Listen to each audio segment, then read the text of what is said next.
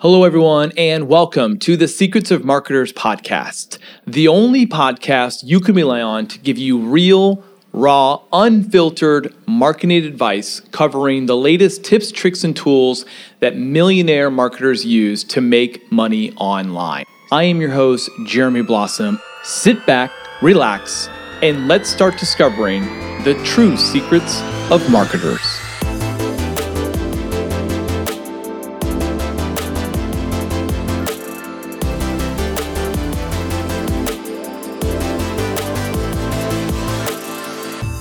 Hello, everyone, and welcome to another episode of the Secrets of Marketers podcast. I am your host, Jeremy Blossom, and I have the honor of having one of the most badass customer acquisition marketers that I know, uh, Mr. Maxwell Finn. Max, welcome to the show. What's up, man? Way to way to set it up real high. So it's uh, the most badass marketer who also has a six pound Yorkie on his lap, right there.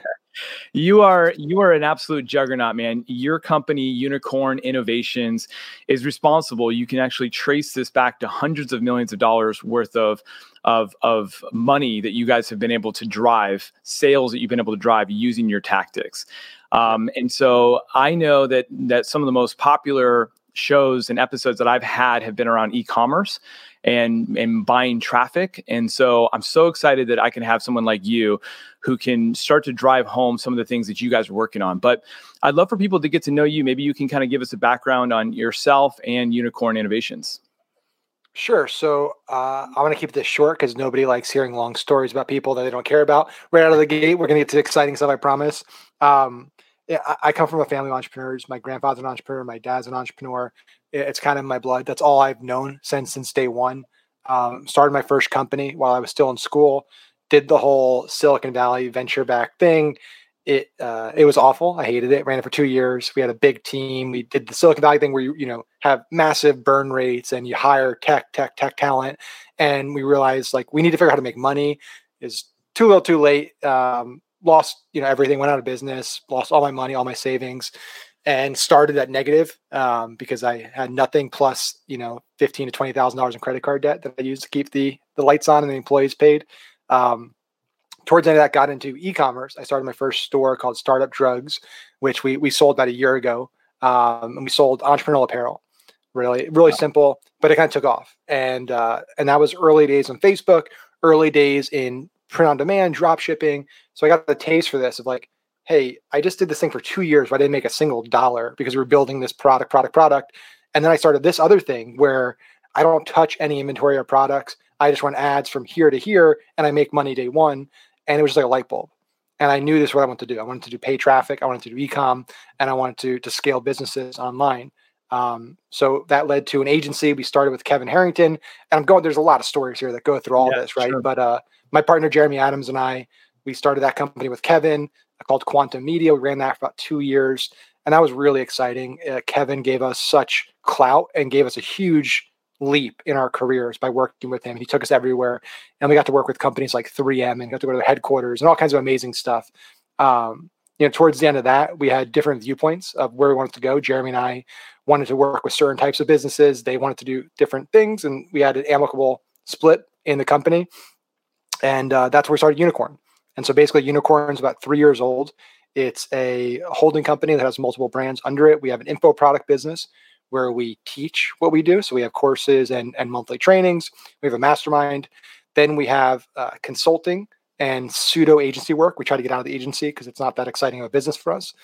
Then we have our own internal brands. So we have a, a really fast growing uh, collectible business on the conservative side for politics. And, uh, and then we have performance. So right now, performance is really exciting. That's all CPA, CPL deals are working out. Um, we have some really good relationships with all the big networks, but also working direct with brands, really fast growing brands, instead of working with networks and fostering own relationships and deals. Yeah, that is one impressive story of how you actually were able to come up, man, through the internet marketing world. Um, you did pass over some pretty cool highlights, like for example, yes. that little business that you started uh, that you just recently sold off. I mean, you got that thing going from zero to six figures in four months. Um, right out of the gate, which is ridiculously hard to do. So that's a huge kudos. And then you got the thing up to a half a million dollar run rate within six months. Uh, so you've got this knack for finding really, really unique opportunities and scaling them. So part of the part of the show and, and the purpose behind the show is taking people like you and figuring out what are they excited about right now. What are some of the secrets? Yep strategies and tactics that they're you know going to be going all in on and you kind of highlighted it here at the end with your intro about some things that you're looking forward to um, really moving forward into can you kind of go into this idea that you've kind of come across and how you're starting to approach it? Yeah. So what we realized is on the we've done agency work for so long. Like yeah. that's been our bread and butter for a very long time. And it's it's a great business to get into what we do um, because it allows you to kind of learn and develop skills on somebody else's dollar. Right? Somebody pays you either a, a flat retainer, a percent of ad spend, some type of thing, um, to run ads for them. And that's great, like I said, when you're getting started. It's also a great cash flow business. Um, so if your goal, you're young, you're just getting started, you're like, hey, I just want to make money. I haven't made money. I want to make money now. It, it's a great business to do that. The problem is a lot of people don't think about like the the big picture, right? They don't think beyond the day to day, the month to month. They're just yeah. thinking about how do I how do I make money. Agencies are very very difficult to exit. It's very difficult to like get out of it at any point because it's really you. It's it's you and the talent. So if people buy you, it's an it's an acquihire, right? They're they're kind of acquiring you for talent. Um, and the other big thing is you're you're building somebody else's dream. You're building somebody else's asset. So we saw from day one, and again, like we don't take all the credit, but there were a lot of businesses, and a lot failed, but there were there were quite a few that were doing nothing. We got them to hundreds of thousands of dollars in revenue directly from Facebook or Instagram in the first few months. And then they were able to parlay that into getting retail deals, into yep. getting into networks. And now some of these businesses are doing tens of millions of dollars a month. They're massive businesses and they could sell for, you know, high eight to nine figures. We have no stake in that, right? We're we're gone. So our thinking now has been, well, we're done building other people's assets. We're done building other people's dreams. We need to start building our own properties. We need to start thinking about the the long term and how can we build something that we can own and we can sell and have a liquidation event down the road. And so we're doing that with our internal properties so like our the collectible business. We know that market really well politics. We've yeah. done it before in a performance setting.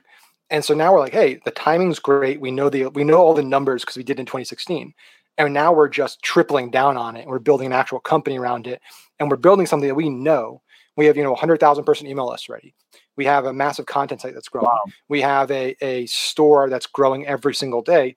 Like we know we can sell that business if we wanted to. And we also know it's going to be a cash cow in Q4.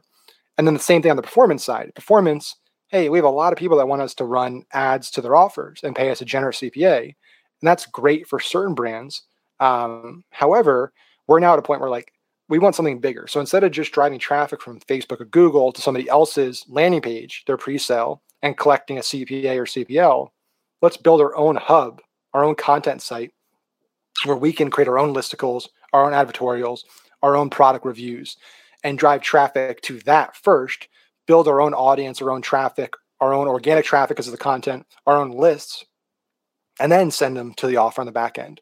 So now we have an asset that, hey, again, if we lose an offer, an offer dies, we're not back at square one. Like that happens to so many affiliates that I'm sure you know. Yep. Mm-hmm. Like right. they can be making a lot of money. Like I have buddies I know that make twenty, thirty thousand dollars a day at certain times of the year because they find a hot offer and scale it. But guess what? That offer may die tomorrow, yep. and yep. you're at zero, and you have nothing to show for it. You're you're literally at zero. There's no residual there or anything, and that's not sustainable. You can't build a business that way. That's that's a terrifying way to build a business. Yeah, and you can't scale it. Um, you could scale it to the point of wherever that offer scales it, but you the repeatability is is very very hard to do. So I love it. Let me let me just kind of break this down for everybody. So. Um, if you're an internet marketer and you are running traffic to different affiliate offers, this is probably how you make a big chunk of your money. Um, you may have some courses that you sell or things like that, but predominantly the things that you try to scale on. And how many of you have had it where you guys are running this offer and all of a sudden the offer just starts to fall apart?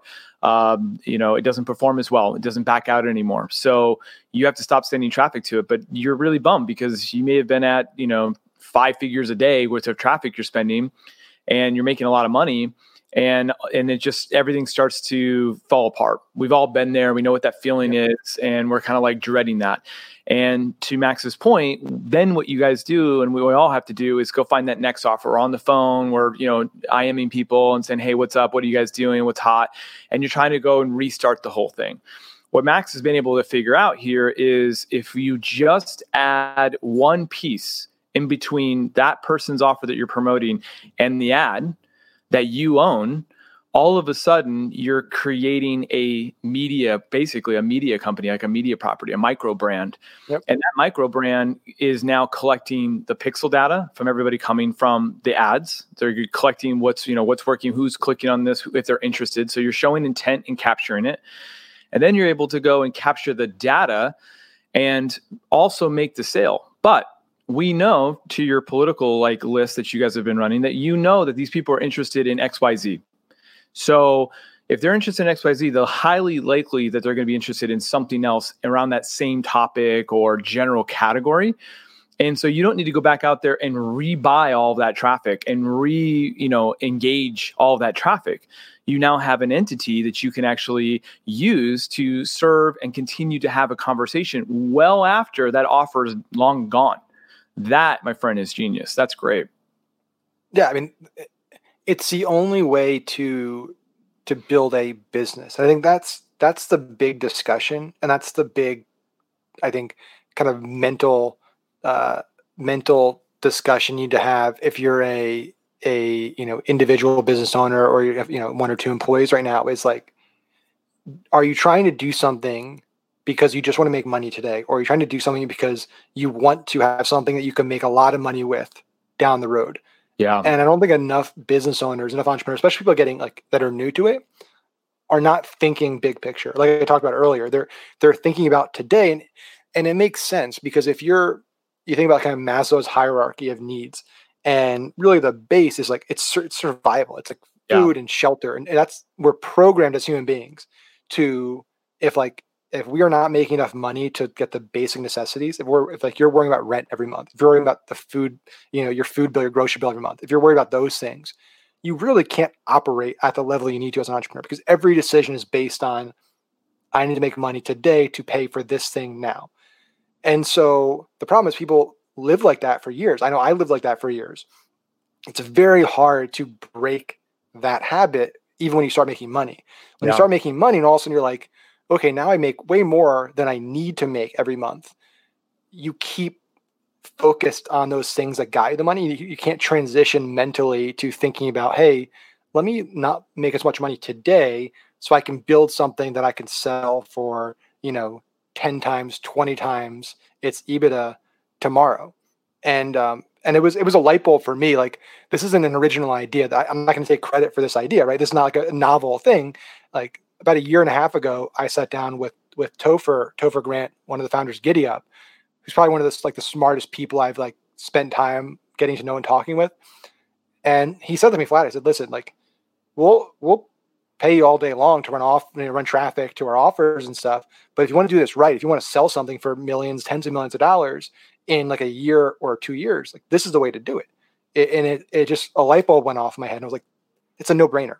It's not even just a no brainer from the standpoint of I want to have a large liquidation event because that's how you build true wealth. It's hard to build, even if you're making 250, 500K a year just personally, it's still very difficult to build real wealth off of that because you can't put enough capital into the market to like have that compounding effect, right? Just it's it's a slower process.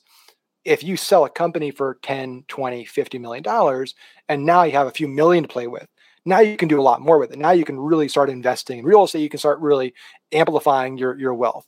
Um, so that's our focus has been building that asset that we can actually sell, have the liquidation event that allows us to get to the next phase in our careers of actually starting to, you know, be more like VCs and invest in people. And, and, and that's where that next level of success really starts um, happening. But it's not even just the the money component of it that makes sense about building the asset. It's also if you're a performance marketer, you're taking a lot of calculated risks and taking a lot of you're making a lot of bets, right? So you're hoping that this offer is going to work.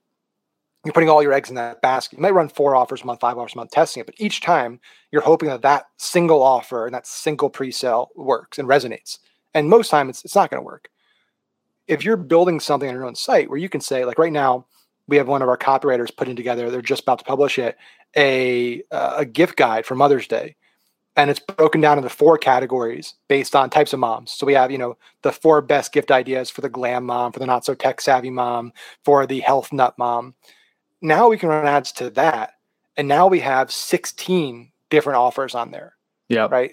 So now we have a, a, you know, basically 16 tries with one shot at that something resonating because one of those offers might not resonate, but hey, now there's 15 other ones. So there's a much greater chance that something clicks with that person.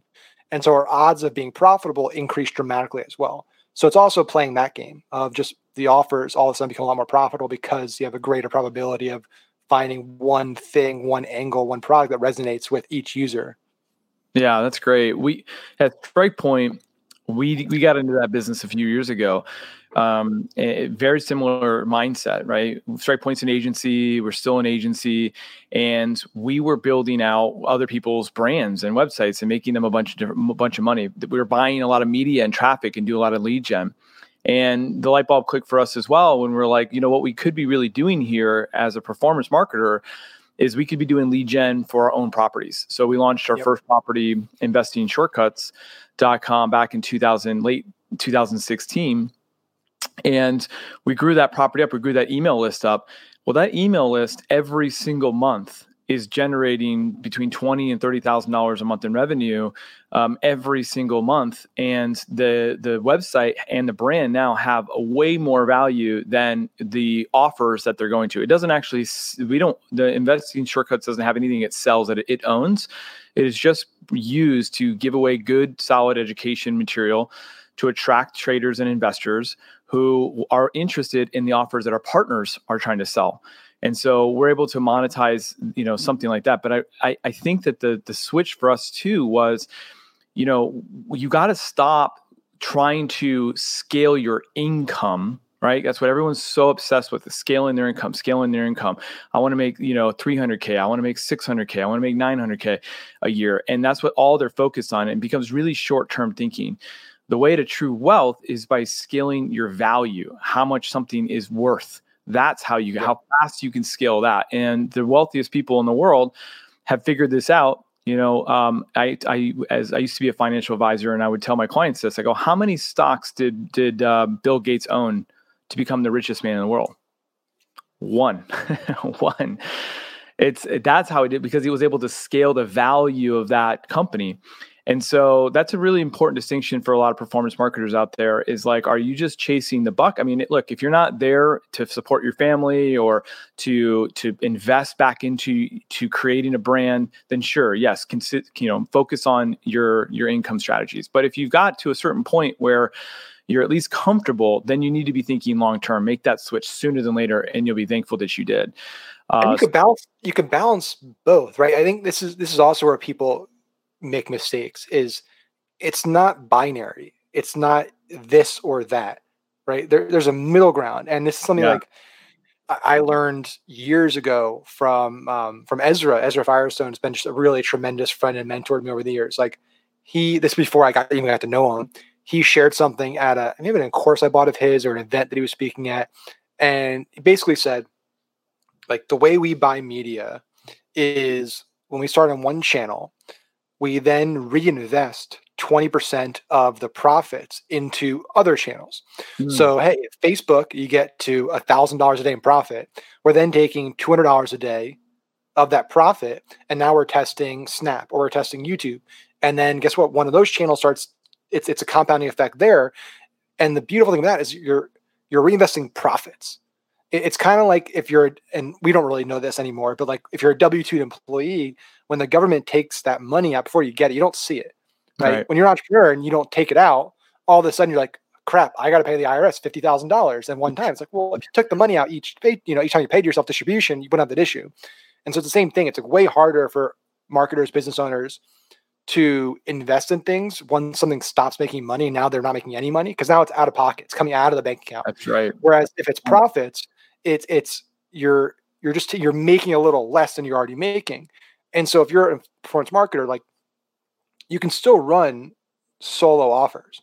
Like we still run because we have great relationships with some brands. So like like Onnit, for example, lo- love the brand, um, and we're scaling a lot of their offers, and we're going direct to their pre-sales. And the reason we're doing that is because Onnit is a massive brand. We're running from their page, the verified page. So there's a lot of benefits for us doing that. But what we're doing is we're saying, hey, if we're making 10K a day profit running ads for Onnit, we can take 2K a day and we can invest that into building our audience for our unicorn product site because that's a, that's a reinvestment of profits. And so yeah. now it's like, hey, we're spending $2,000 a day driving traffic to our own listicles, our own pre-sales, our own email list, and building that. We're not we're not spending money. It's not a cost for us anymore. It's an investment, and we're taking out of profits. So it, it's the dynamic is totally different. It, it's like we're playing with the house's money at that point. It's kind of like if you're at the casino and you're gambling, right? You buy in with ten thousand dollars at the craps table, you win, and you're up now twenty k. You take ten k off the table. Now you're playing with the house's money. If you lose it all, who cares? But you could win more, right? It's it's it's so obvious, but it's unfortunately like a lot of people just there's a there's something about I don't know what the reason is why people there's a block that like they can't see it or they just don't do it. And I still don't know why it is. It happened to me for a long time. Um, but like once you start doing that, it's a game changer. Like it changes everything when you start thinking about it that way. Yeah, I think that you know a lot of people don't have just a the very tangible, simple, practical ways to start. And I think that Ezra's advice to you, of just saying, here's how he does it, and he kind of planted that seed. It gave you a plan. It gave you a blueprint that yeah. you can say, all right, I'm going to start it by taking 20% and then doing this. So I think that was a really good nugget for everybody that's listening here, how important it is to just put together a plan. All right. Could you make it 25% tomorrow? Sure. Max can make it whatever he wants tomorrow. But he started off being intentional and made a plan beforehand, not just, uh, I guess this month, you know, because if you don't earmark it ahead of time and you don't plan for it, I mean, look, we're all humans here. Um, I love one of Dave Ramsey's quotes about saving money. He's like, it's 80% behavior and 20% intellect. You know, yep. it's not it's not that anybody's not smart enough to understand how to save money. It's just the behavior. And so we need to create um, uh, an arena is what I like to use. The word is an arena, like a, a an atmosphere that we can succeed, so that we can manage our behavior. Because if I see an extra seven grand that comes through that I didn't know or was expecting, I'm taking that seven thousand dollars. You know, I'm just gonna. That's great. That that's found money. But if I said, "Hey, I've got this plan. I really want to go and get this particular business at this profit level," and I have this extra seven thousand dollars that comes in, I'm putting all that money towards this because that's the goal. Like that's what that's what I'm focusing on right now. I'm not focusing on my individual income, getting it to this point or taking this amount of money out of the company. So put that in your thinking and i think that could help but i really do like your practical hey let's set something up and and go for it which is actually a really great segue into something that you and i were just talking about before we jumped on is is being very intentional specifically with the media buying that you guys are doing so yep. in addition to your model um, owning your own assets that you're running your performance uh, traffic through genius you should definitely do that i recommend everybody start to do that that'll help and increase your wealth now let's get tactical and get into buying media and sending traffic to that site. What are you seeing that's being uh, successful right now for you? Sure. So one of the things that I I learned a while a while back, um, and I was kind of analyzing like what makes certain media buyers better than others, what makes certain people more like just effective, more profitable in in general as as human beings doing most things they do on a daily basis. Um, and I found that on the opposite end of like looking for what makes the most effective, I was saying, what makes the most ineffective? Like, what are the problems and drawbacks?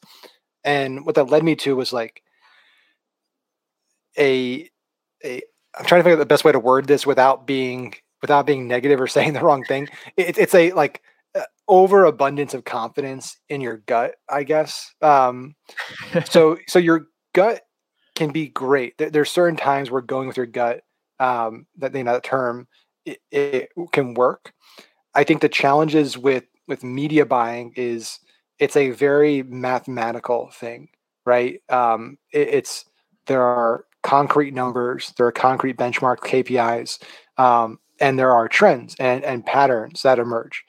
And so I started thinking, well, can I automate this? Can I separate myself from making a lot of the decisions?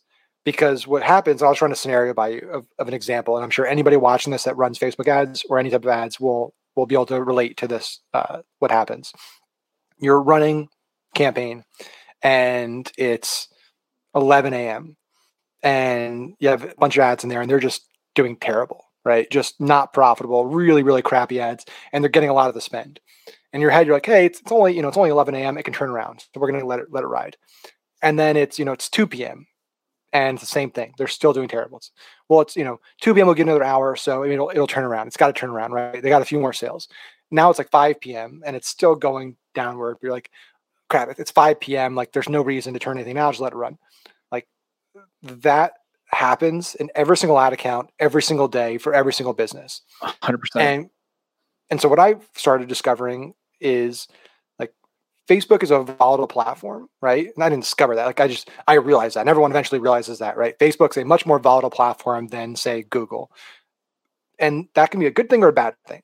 It's a good thing, just like trading. Like if you know how to play trends and you know how to set stop losses in place so you cut your losses early and fast and you you scale things that are working right? So that's all i wanted to do is okay can i identify certain indicators and trends during the day certain behaviors and patterns that when it crosses this threshold an ad or an ad set we take this action whether it's a reduction in budget or whether it's pausing it for the day and restarting it tomorrow?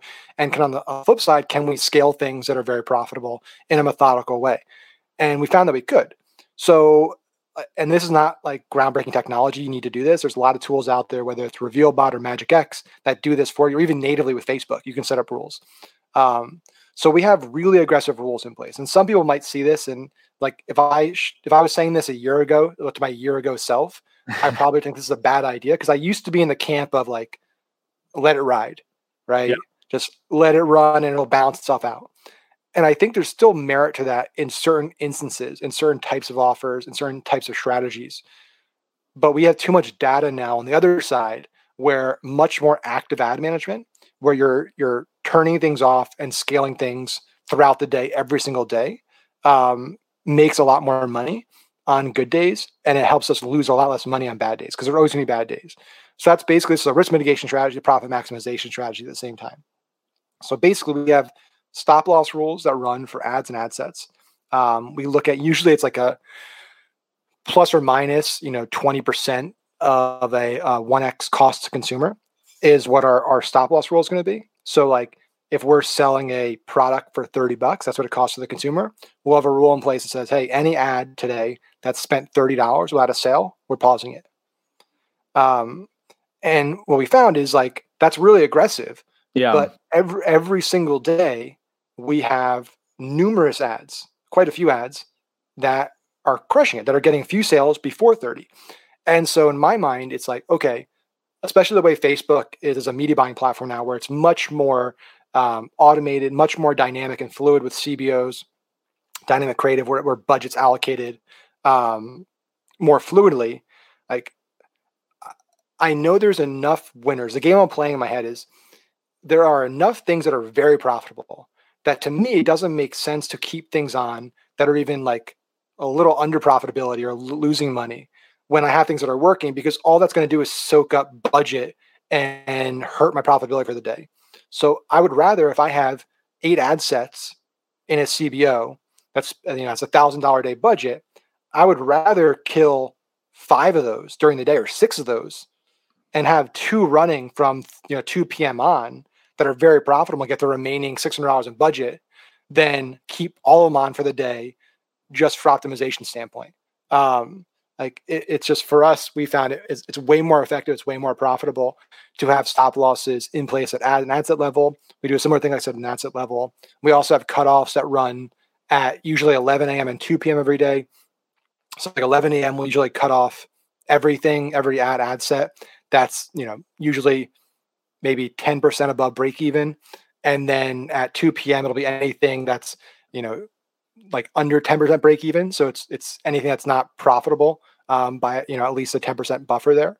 And and that allows us to ensure like, hey, for the rest of the day from 2 p.m. on, everything running that ad account, every dollar spent is going to the things that are working for that day. Because each day, different things are going to work. You can have, hey, today, this entrepreneurship audience with this ad under it is crushing. Tomorrow it tanks.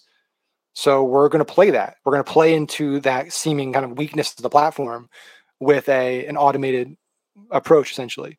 So at a high level, and obviously there's a lot more technicalities there. We're using more, um, you know, like Madgicx. We're using a lot. They're they're building a lot more AI based technology where those those cutoffs are more dynamic than static. So instead of just saying it's a static thirty dollars, you could set a multiple of the trailing seven day CPA. So it's constantly evolving as the ad account's evolving. Um, so that, that's what we're doing on the cutoff approach. On the scaling approach, um, we basically have three uh, three scales that run during the day. So essentially, like surfing, which is what Tim Burd has kind of made that really popular, the, the surfing approach, yep. um, where you're you're increasing budgets, but you're doing it just for the day and then resetting everything at midnight. The way we do it is we have three brackets. So we basically have three different ranges of ROAS. So, and this is like assuming it's a CPA like an affiliate model. Obviously, if it's your own product, your margins and, and COGS are different. Um, so we have a first bracket is anything that's 1.5x to 2x ROAS for the day, which for us is you know 50% to 100% profitability. Um, then we have 2x to 2.5x, and then 2.5x plus. And so at 8 a.m. to 9 a.m. every day, the first bucket, the 1.5 to 2x, we're going to increase the budget for any campaigns that fall into that one time 20%. So it's going to be a 20% one time increase. If it's in the second bucket, it runs two times. So there's two 20% increases that happen. So basically every 30 minutes in an hour, there's a 20% increase. And then the, the third bucket, the most profitable, it does it four times. So every 15 minutes, there's a 20% increase.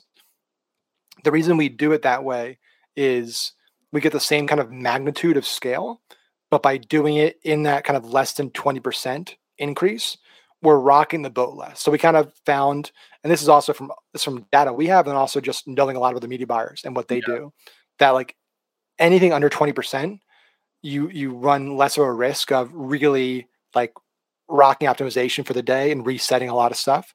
Um, so that's why we do four 20% instead of like a 100% increase one time. Um, and then we do the same thing at 11 a.m. to 12 p.m. and then the same thing at 2, 2 p.m. to 3 p.m. So those rules run three times during the day. So, like hypothetically, a campaign that's absolutely crushing for the day, doing 3x plus, could have um, 12, 20% budget increases throughout the day.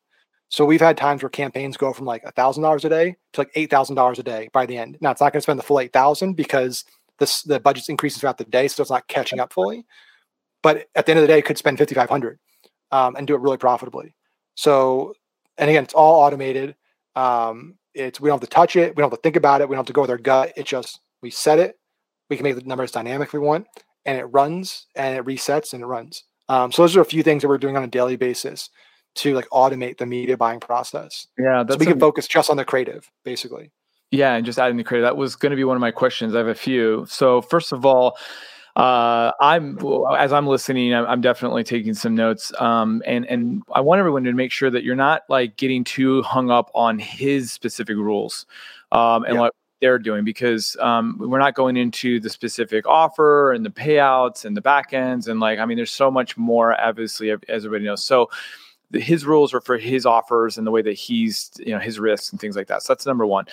Um, but what I want everybody to focus on is the fact that you have such unbelievably uh, well thought out process to buying because uh, you're 100% correct. I would argue that most of the people listening to this show right now if they're being honest with us and they said how much how many times has they made a, a, a change to a budget or to an ad set that it was based off of a gut feeling you know like um, that it would be a resounding, you know, uh, overwhelming yes, I've done that before. I'm guilty of it. And I, I've, you know, we're, we're managing a quite significant amount of budget, and I've just said ah, I feel like it should be this. Yep. Uh, so I love the fact that there's a rule based approach and the fact that you're tying this back to like a trading mentality um, uh, small marketers, entry level marketers, um, new fresh meat marketers uh, are so much more caught up in the offer, the creative, um, you know, the brand, the look and feel of something, and hardcore, seasoned, badass marketers, people that know how to make seven figures marketing. It's a math game, guys. It is purely a math equation. It's just numbers, numbers, numbers all day long. They can flip out any offer, ad, creative, all that stuff, and it's going to be like, can I get a number? So they're very brand agnostic. They're very like, you know, copy agnostic. They want the best copy and they obviously know how to read good copy, right? Um, but it would be like an actor who's memorized millions of lines. They're going to be able to know really good uh, scripts from bad scripts from reading that so many times, but they're not the ones that their emphasis isn't going to be on that. It's going to be on the demonstration of it. And that's how media buyers approach it too. So that's kind of my two cents on what you had covered there and how much I love how practical you're getting. Some of my quick questions for you, these are really broad levels, is obviously the ad creative is one of those. Like, you know, how do you keep up with the rotation of ad creatives when you're doing this? Um, would be my question.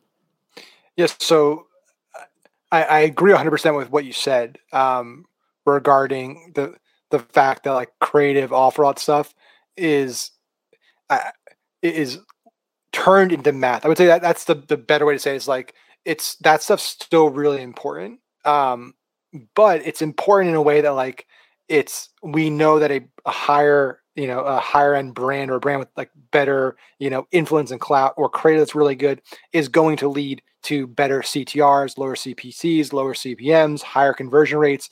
And that's what matters, right? So it's like we're not really focused on like we don't really care what the brand necessarily is. We don't care about those things. We don't eh, from that perspective. What we care about is like what that translates to into pure math, because then we can plug that in. We know exactly that this leads to this. If we can get this CTR and this CPA and this conversion rate, we can make it work, right? So, um, so yeah, I do agree there. In terms of creative testing, like super super important i think most people um, think that it's an they have an audience problem or it's their campaign structure like oh i need to have six ad sets instead of seven ad sets or i need to have three ads under an ad set or six or i need to have this cost cap like those things all matter to a degree but nine times nine times out of ten when something stops working it's because your creative got burnt out um, mm-hmm. we actually like literally as we're speaking today we had a our alpha brain campaign had been doing just massive numbers every single day. Last two days just sucked, like just really shitty days, um, like barely broke even, um, which I guess in the grand scheme of things, still pretty good for having a bad day. But it was clear, like, hey, we've run this creative for about a month. We spent a lot of money. It's definitely the creative. So we we launched a ton of new stuff today. Those new campaigns, we're getting like twenty dollars CPAs on a fifty fifty-five dollar payout. Um, each one's you know a thousand dollar a day budget. So like we found new creative and now we're going to scale it back up. So what we're doing is that reinvestment of profits mentality. We're always thinking about, okay, these things are crushing it right now, but they're not going to crush it forever, which is what most people, again, a mistake most marketers make is they double, triple, quadruple down on what's working and they think it's going to work forever. I'm going to run this creative, this, this ad set forever. And it's going to make this much money forever. Same numbers. No, it's going to die at some point. It might be next week, it might be next month, maybe three months from now, but it will die. So why wait until that happens when if you're crushing it today? Reinvest some of those profits into new headline testing campaigns, new copy testing campaigns, new creative testing campaigns, new thumbnail testing. Like we test everything, right? And I think this is another big thing. We're not just focused on, hey, throw a new image in there, a new video. There are so many elements that we can test there. Yeah. We can take an existing video, and is actually what we did right now with Onnit. Like a video we knew worked, but guess what? Most people see and stop at the first three seconds. So we can take a great video and we can swap in a bunch of three second intros. So we just got Joe Rogan to shoot a like shoot a bunch of really cool workout videos, him boxing and stuff. So the videos open with different like fast action clips, him rowing, him doing kettlebells, him boxing, and now the videos are crushing it again just because we swapped out the first three seconds. Same thing with thumbnails. Throw a different thumbnail up on there makes a big difference. Um, so typically, what we'll do is we'll take we'll launch a new CBO it'll you know usually be a, a, much smaller budget than our you know scaling obviously it might be like $200 a day to $300 a day to start and we'll use our top four maybe top six audiences. So we already know these audiences crush, they already work. Um, and then we'll throw in, you know, we'll test four videos or we'll test four images, we'll test four different headlines. Um, and we'll run that for you know three or four days to find new new winners in there. So that's one approach. Um, again, nothing groundbreaking there, but it just it works. It gets results. Right. And if you do it consistently, like if you're if you're methodical and and you talked about behavior earlier, a lot of this behavior. It's I can make this promise. I can. There's not many guarantees in life or promises that can be like 100% time work. This is one of them. If you test new creative, new copy every single day, you are going to make money. You are going to find things that work.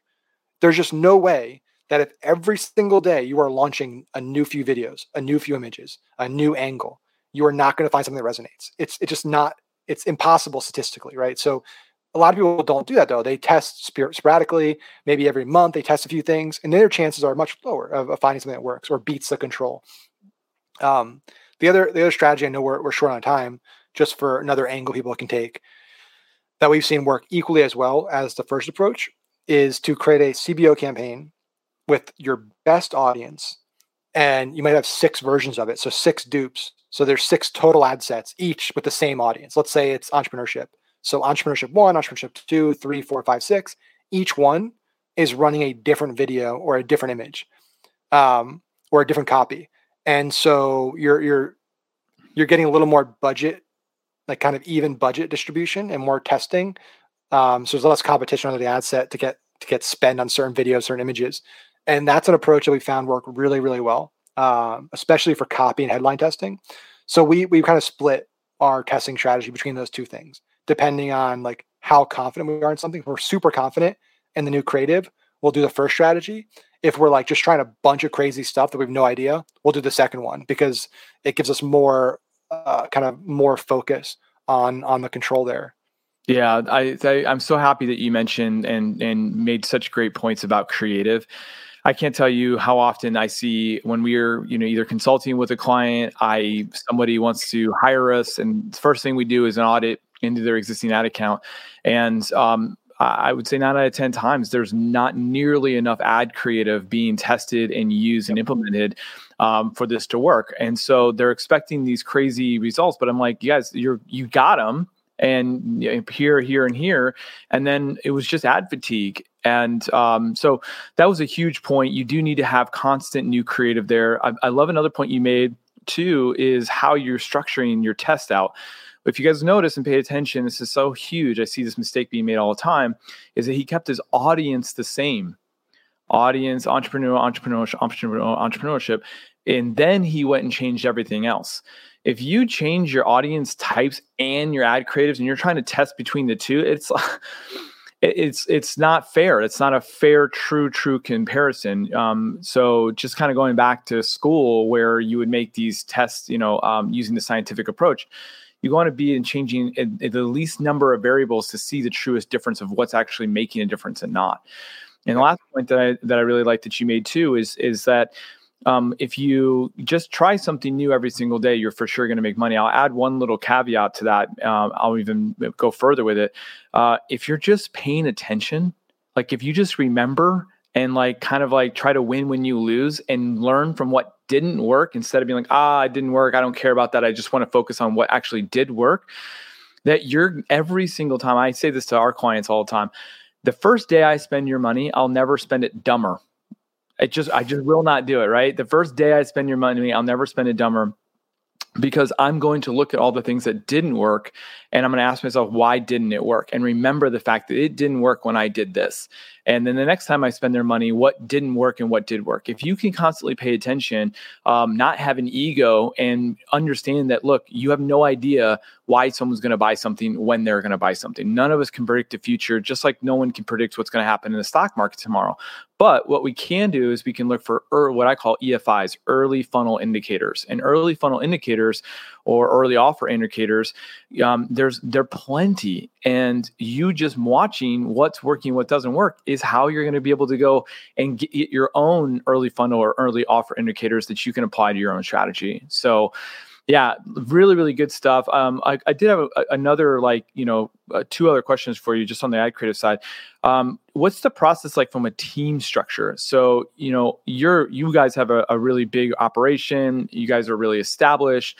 Um, so it might be easier for you guys from an ad creative perspective to get that going and rolling. But um, what are some of the things that you've learned from getting an ad creative team going? How do you outsource it all? Like, what are some of your you know tricks and tactics to keeping fresh ad creative going? Sure. So let me just add, add one thing, and there's, there's going to be one more thing to yeah. just a tip that's going to help a lot of people um, with the creative. To add on to what you said, like tracking and documentation is is huge. So yeah. most people, the way that they view whether an ad was successful or creative is they go into ad manager and like look at the individual ad. But like that individual ad's running under multiple audiences and multiple campaigns. So you got to look at the aggregate. But it's also that ad is made up of multiple individual pieces.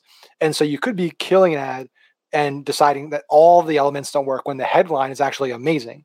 So mm-hmm. what we do, we have a tagging system internally that all of our media buyers use. Everyone uses on the team now um, basically every ad we have a kind of alphanumeric tag for each element. So like creative is CR and then the number of the creative. Copy it's CO then the number. Headline it's HE. Thumbnail is TH. The funnel it's going to is F. And you go on so you know so on and so forth. And then we're using Supermetrics to basically have we have a massive sheet that has all creative, all headlines, all copy, all funnel destinations, all thumbnails, and we list hey this is the video. Its tag is CR1. And then we use Supermetrics filter to pull in all ads with that tag so we can actually see how this individual creative has performed. What's its conversion rate? What's its click through rate? What's the CPC? Same with headline, same with copy. So we know at an individual level how every element is performing um, overall. So that that's been a game changer for us is to to know at an element level what's really working, uh, and that's like a tip that everyone can implement, and it's going to make a huge impact in your business.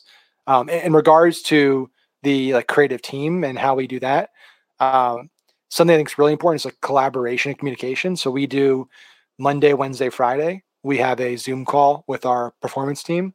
Um, we walk through every offer.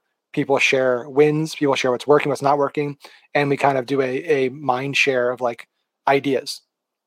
So we say, hey, I'm doing this over here. Like maybe it'll work for this offer. Here's a a headline angle that worked on this offer. This kind of similar offer. Why don't you try that? We're using this type of wording or this emoji or this length. So there's a lot of of of great synergies with sharing ideas and what's working because we have such a volume of like offers that are running. Um, in terms of the creative team, it, it's it's similar. I mean, we're working to bring a lot more in house, but right now we still do a lot of, of outsourcing.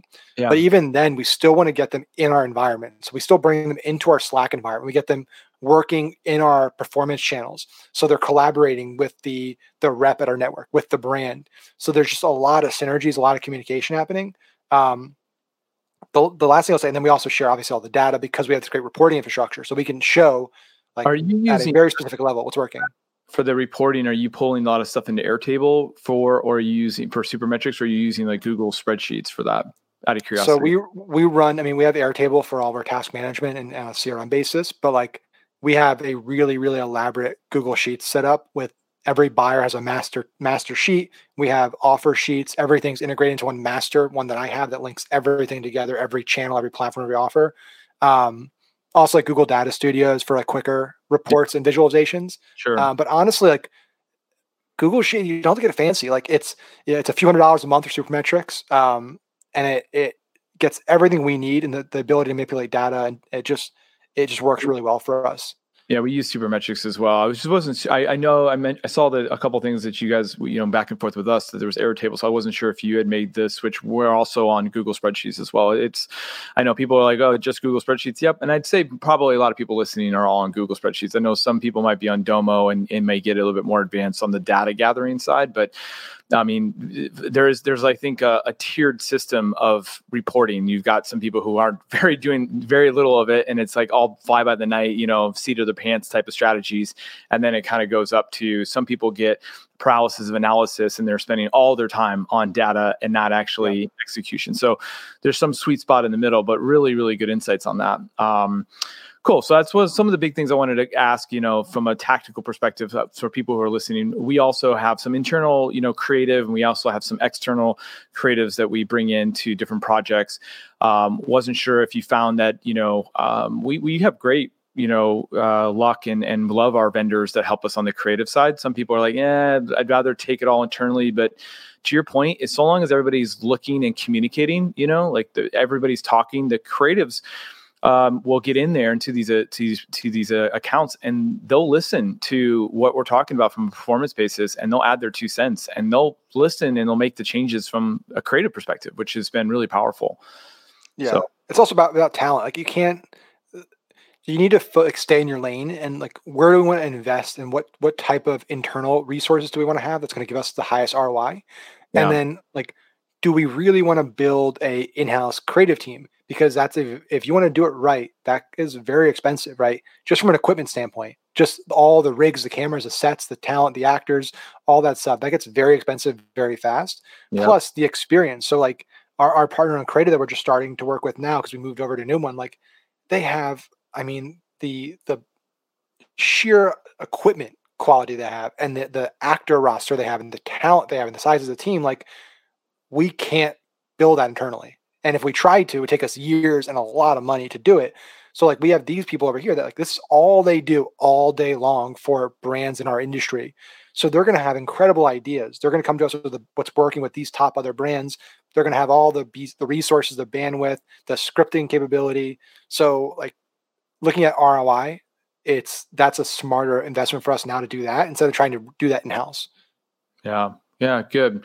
I would I would uh, 100% concur on that. And you know, to each his own, to each business their own. But speed, marketing loves speed. So the faster that you can go and create, the better. And so optimize your business around speed, and you probably can't go wrong.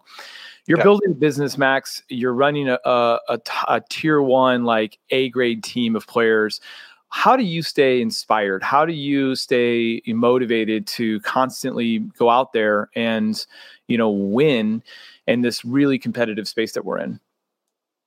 I think the easiest thing, and this I, I tell a lot of students this now. Um, it's really, really easy to to be motivated, inspired when you're you've built a business that you actually love, right? Like this is a huge mistake a lot of people make. A lot of people getting into our industry, especially coming in through courses and stuff, yeah. um, they their primary driver is money. It's I'm going to start a social agency because this person on a webinar said I can make a lot of money.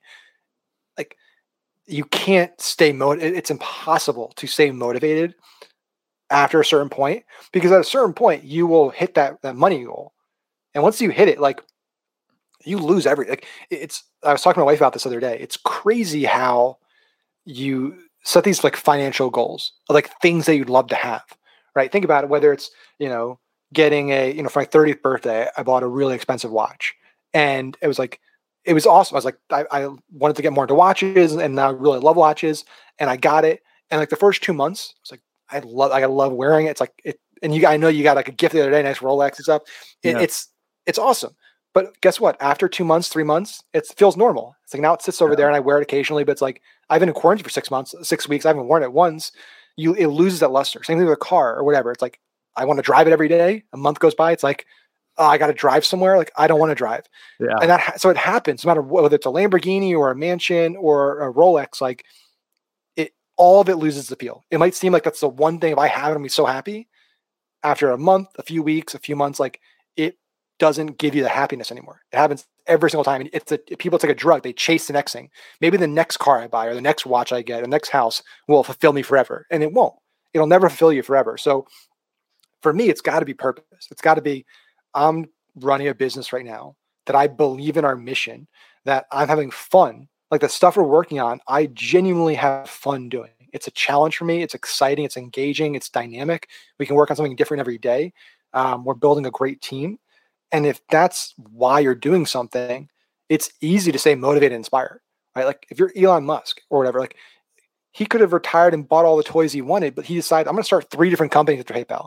I'm going to go to space and colonize Mars. I'm going to electrify cars and I'm going to put, you know, solar on every home in America. Like it's, it's crazy, but like that's how you have that work ethic. Whether you're Bill Gates, Warren Buffett, Elon Musk, whoever, Steve Jobs, like because every day you are going to work on your passion. Like you're building something you genuinely love and you believe in, and you believe in it because it's going to help other people or make an impact on the world. Um, and so for me, that's it's like I don't have to stay motivated. Like I already set the wheels in motion that motivate me. Like as long as our company keeps doing what I want it to do, like I'm I'm happy to go to work every day. I'm excited to work every day. And I, I really think like that's the only way it works as an entrepreneur because if it's money, like you will hit burnout. Everyone hits it. I hit it with my last company. Like you hit it and things suck. Like work is no longer fun. You get yeah. depressed. You hate everything. And guess what? Then you stop making as much money because you're not you're not driven anymore. You're not competing at a high level. Um, so that's my my one piece of advice for everybody is like if right now the the test for me is like if it's Sunday morning and it's 9 a.m. and you get a phone call like, hey, we need to work this something broke or we got to do something, and your first reaction is like, oh, like you're in the wrong business, like you're doing something wrong, like because for me it's it's not it, I never have that reaction. Yeah, I could talk to you forever, and I'm sure everyone listening to this episode doesn't want this one to come to an end. So I'm going to have to have you come back, and we're going to have to have round two because you're bringing some really good, actionable tactics, and that's what our listeners want to hear. How can they uh, become better marketers? What are the things that these most successful marketers are doing? And Max, you did not disappoint. It's been an honor having you on our show. For everybody who wants to get a hold of you, they want to hire you. I'm sure there's a bunch of people that are like, I gotta get this guy working for uh, uh, working for me and and leveraging his team. How can people get in touch with you to take a course, learn more about you, and uh, ask yeah. questions? I mean, the easiest thing is just unicorninnovations.com. That's got everything. There's no need to do like the social handles. I think I'm I'm Max Wolfin in most places if you want to follow me, but uh, but mainly unicorninnovations.com. That's got uh, got everything about all our businesses and uh, an easy way to apply to work with us, apply to work for us, um, whatever you want to do going forward. One of the best things I've done is started to follow you, Max, and see all the awesome things that you're doing. Um, keep it up. You're inspiring me. Um, you are a awesome person inside and out, dude. You're wicked smart. So I really appreciate all your time. Thank you so much for being on the show, and we'll have you back again soon. Looking forward to it, man. Have a good one.